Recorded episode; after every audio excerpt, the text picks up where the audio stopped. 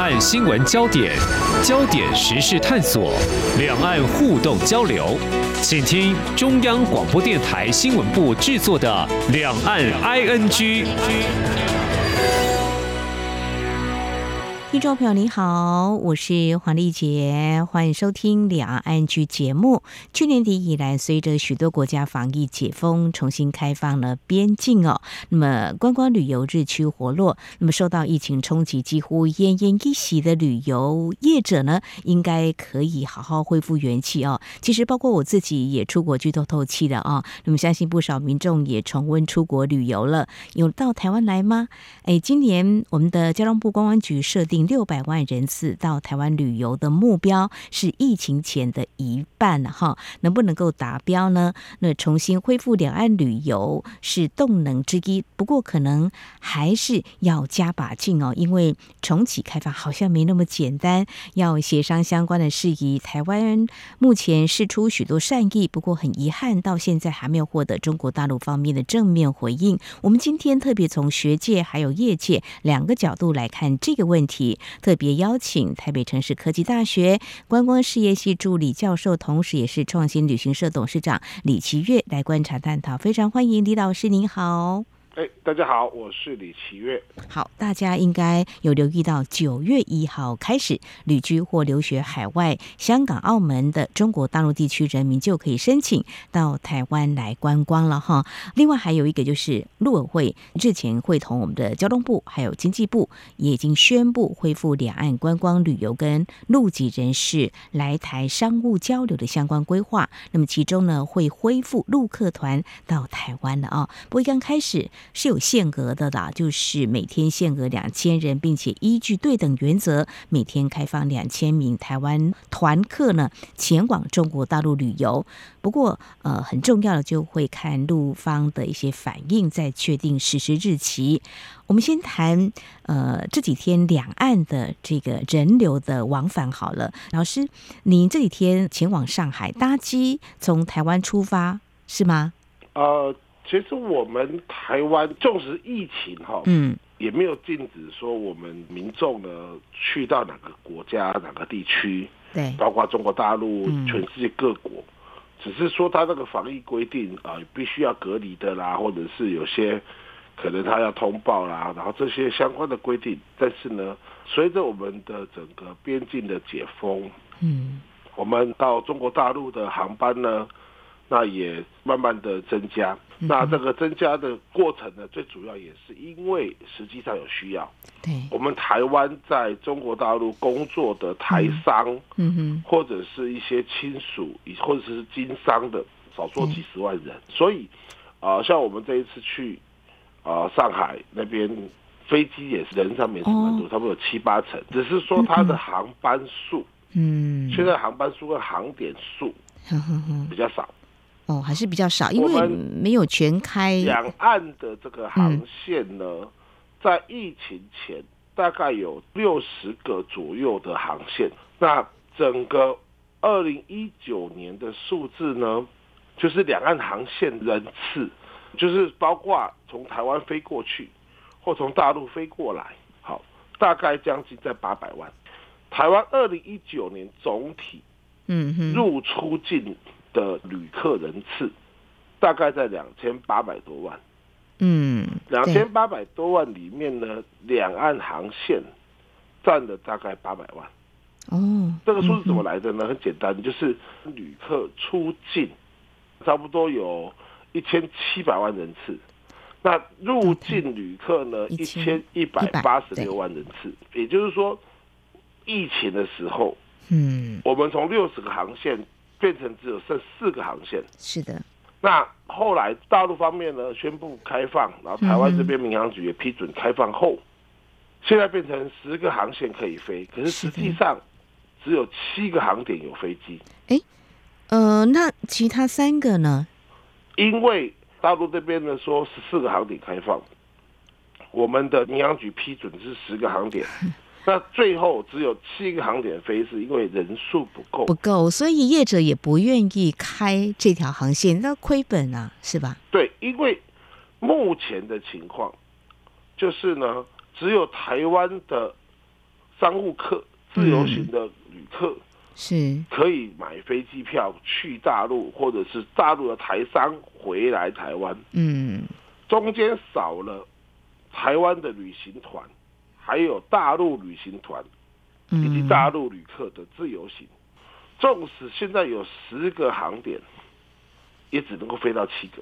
OK，那表示就是说，好，我们要慢慢恢复，希望能够回到疫情前嘛，哈，就是说，所谓对等，好，我如果我们把它作为一个解释，我们来解释，我们台湾说的对等，那中国大陆是有开放我们台湾民众前往去旅游，但是中国大陆的团体旅游却没有开放我们台湾，因为已经从今年年初开始到第三波了。都没有台湾的名单呐、那就变成单向的台湾民众可以去，但中国大陆民众又呃没有办法过来。其实我透过台湾的媒体驻中国大陆的记者哦，他们去了解观察，不少中国大陆民众很喜欢到台湾来团体旅游，他们也蛮期待的。自由行也是很 OK，所以这个部分的话，政府希望能够谈的原因，是不是也是在这个部分？就是说，诶，如果说到底要开放多少，就算是渐进式的，也要谈妥到底有多少人，然后航班航线要开多少，是不是这样的思维呢？老师？呃，应该这样讲哈。嗯，台湾这一次宣布开放的脚步呢，不应该让包裹式的来谈判。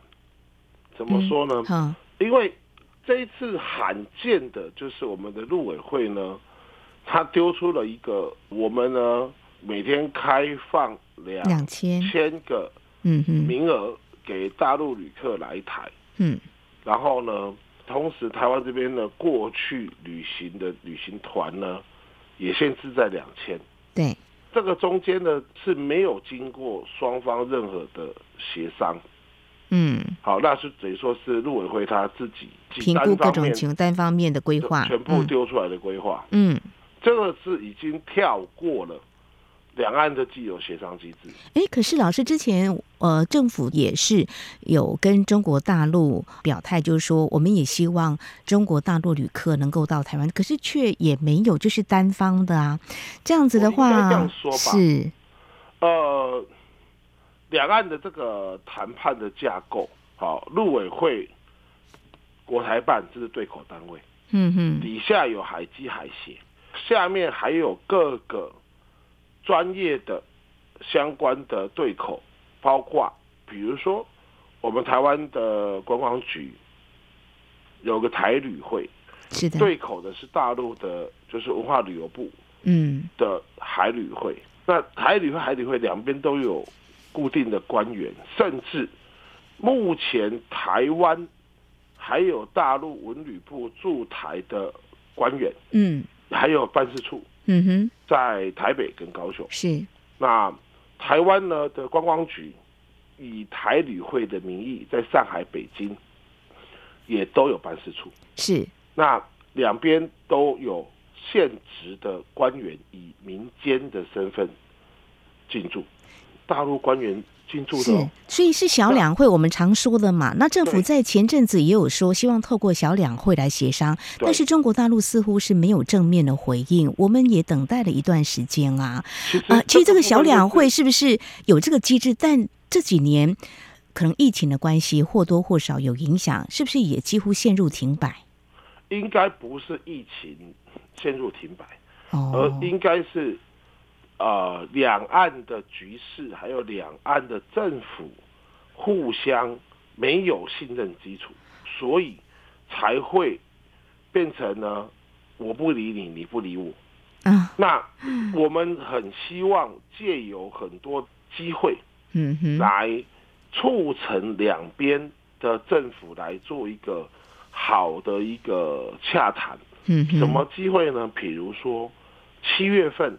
有一个海峡两岸的旅展，哦，好，那这个旅展呢是民间业者他筹办的，嗯哼，那筹办的整个过程呢，其实呢筹备了很久，而且呢两岸透过啊，包括陆委会，包括观光局，嗯，包括大陆的相关的啊国台办、文旅部，嗯，筹办业者的两边都有去沟通，民间的力量都在两边穿梭。嗯哼。然后呢，大陆那边呢也派出了两百一十七个的一个代表团，里面包括了有九个省的官方官员，就是相关的主管官员，然后还有业者提报了来台参展的部分。这个旅展呢，嗯哼，也已经十多年。海峡两岸旅展办了十多年了，嗯嗯，他也不是第一次办，这是疫情后复办，是这既有机制，嗯哼。那九省官员呢，我们的政府呢，移民署这边呢，最后就是删掉了所有官员，只给业者来台，这是办这个旅展从来没有过的。这一次呢，已经是一个很好的机会，我们错失了。第二个机会呢，也是。办了十多年，嗯，的海峡两岸的旅行业联谊会，就是在这个整个两岸来讲的旅行行业上面，民间都是两岸的业者，有做了一个海峡两岸旅行业的联谊会，嗯嗯嗯，那。在呃大三通之后，两岸旅行业联谊会呢，每年的大型的会议都是两岸的主力旅行商，是就是大型的旅行社，嗯就做两岸的旅行。台湾过去也好，大陆过来的也好，啊、呃，一年在大陆办会议，嗯，一年在台湾办会议，那这个也是行之有年，大概有时也是十几年，嗯哼。那疫情后首度复办，在合肥。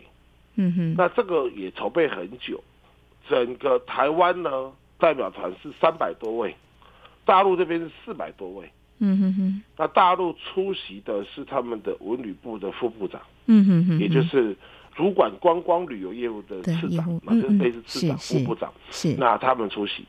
那我们这中间呢，一直邀请我们的观光局以台旅会身份出席。嗯，那比如说啊，那是不是啊？你们这样子为强人所难？没有，这个在疫情前的时候，每年都有办。台湾这边带队的，大概就是台旅会的会长、副会长或秘书长。嗯，那台旅会的会长、副会长、秘书长是什么职级呢？就是我们的观光局的局长、副局长或主任秘书。嗯嗯嗯嗯。像我是在疫情前我就去过大陆啊，当时带队的。就是我们的副局长带队啊，他是台旅会的副会长啊。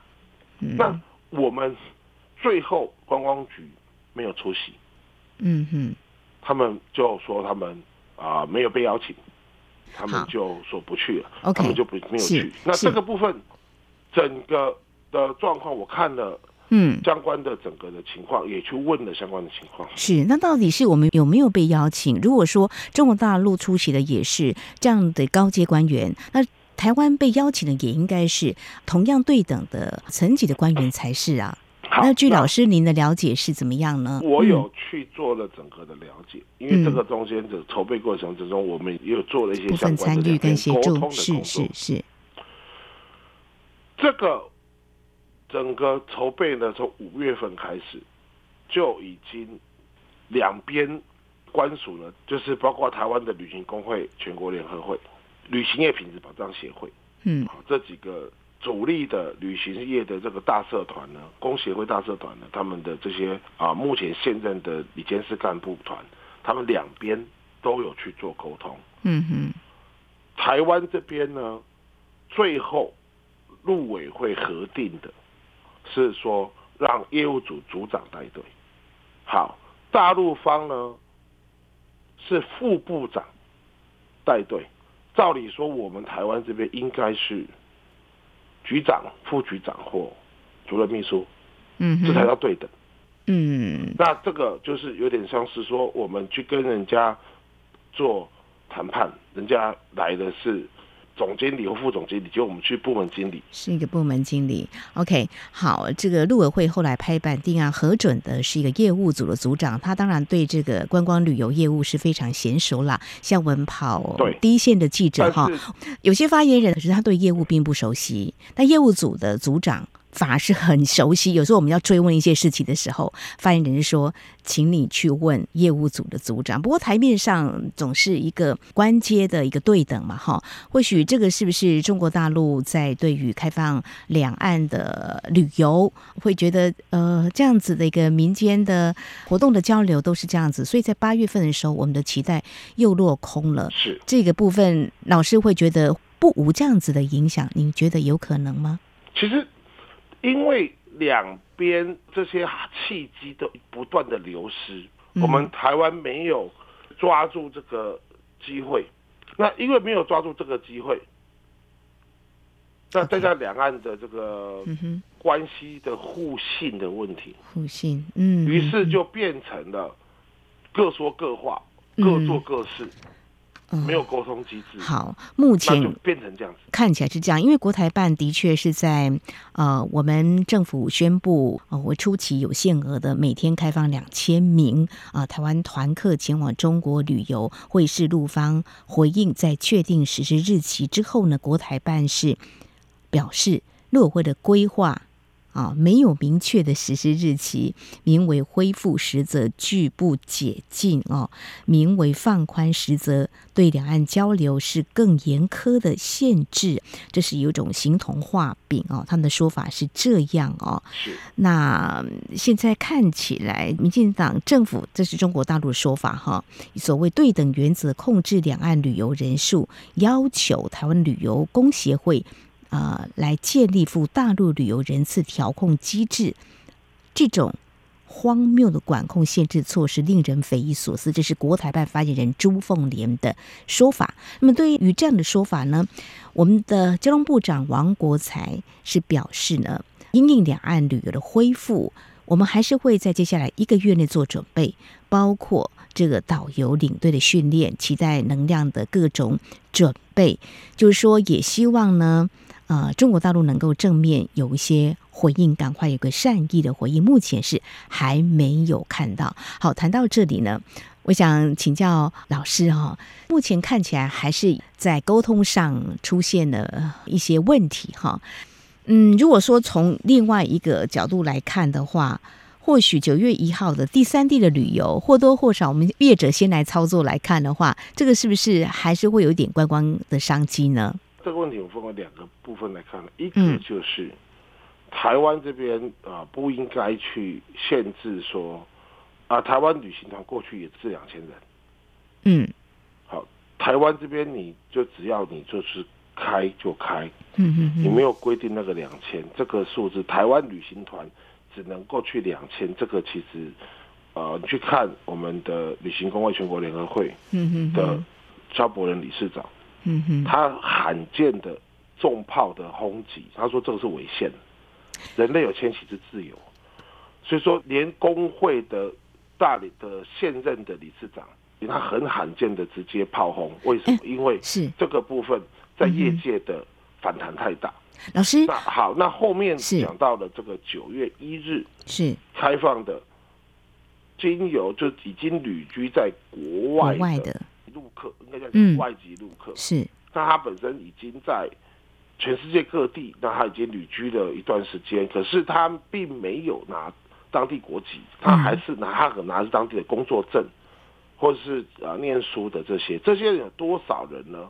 这些人很多，那他们可以直接来台湾，但自由行。对。那这些的签证呢，他不需要经过呃跟中国大陆的。就是三通的这个旅客呢，他不需要经过两双证。为什么？我先直接解释，这是两个完全不同的市场。嗯哼，中国大陆的旅客要来台湾旅行的话，他要在当地的公安厅、公安局办他的赴台通行证。嗯哼，那包括台台湾的移民主要办入台的通行证。他要有赴台证跟入台证两证双证才能够来台湾。嗯哼，这个是呃，在两岸的这个部分来讲，他们是双证双签。嗯哼，海外的不需要，海外的就他们拿着他们的护照，护照就，然后他们只要办了入台证呢，就可以来台湾了。嗯哼，好，那在这个部分来讲，一年大概有多少人？这个市场有多大呢？会不会造成我们整个行业有翻天覆地的？对，接待量，接待接待量多大呢？对对对。二零一八、二零一九年的数字，它的人数一个月平均大概在八千人，一年大概在八九万人。好，二零一九年跟二零一八年的数字，那这疫情前的数字。好，那我们现在九月一号开放。大概还有四个月的时间，嗯哼，四个月时间呢，到今年年底这一批人进来最多满打满算，嗯。到三万人，嗯哼，那两到三万人呢，其实，在我们说今年说到到达到我六百万的陆客，六百万的旅客里面，其中有一百万是陆客，嗯哼，这肯定做不到。那这个只有一个象征性的意义，但是它并不会对。这个行业带来实质上的影响，因为它的人数是很少的。是，其实老师认为我们接待量是还可以再扩大，是绝对没有问题的。哎，老师，最近大家讨论很热烈的缺工问题，在这几年的疫情之后，呃，有没有初步去观察，就是说这个情况到底严不严重啊？呃，疫情缺工是全球性的。是，那我们台湾，我们接待量能，呃，在这段期间也有听到说，老板亲自还去做防务呢，可能开玩笑的啦。呃，老板亲自去做防务，那个是之前的新闻。那在疫情将解封的时候，是是，那。随着现在呃也差不多解封一段时间的人力的这个缺口补足，嗯也慢慢的上轨道，但是缺口仍在，只是没有像刚开始反弹的时候，嗯，这么紧张，嗯，但是还是很缺，因为非常多的劳动力，台湾呢跟日本一样，已经进入了人口老化结构，嗯，好。在人口老化的这个情况之下，年轻的劳动力本身就不足，再加上有很多行业都在找人，嗯哼，那这些啊年轻的朋友，他们不见得愿意投入观光旅游服务这种行业，他因为这种是啊，他可能要在假日要出勤，薪资来讲可能没有像啊你去送外卖这么多，嗯哼，所以。纵使这些业者都投入了比较高的薪资，木工还是不顺的。对，那会不会有可能啊？政府或许有一点点政治上的考量，不能够完全排除。但就是说接待量的部分，旅宿没问题，但是服务的人力是不是还有待回流？这可能也是一个呃，我们去考量的。部分就说，其实两千人每天会觉得还是太少了。如果以观光旅游业者来讲的话，其实还是可以操作更多一点。但现在政府可能是不是还有更多的其他的因素顾忌或考量，所以没有办法开放这么多。但是目前看起来，就是两岸的旅游要重启，似乎是蛮慢的。包括在疫情之前，陆客来台自由行，中国大陆已经片面就说暂停了。那这样可能是不是会遥遥无期？讲这个，老师也在业界，又待在学界哈，在学界方面就要鼓励你的学生多多来从事观光旅游业了哈。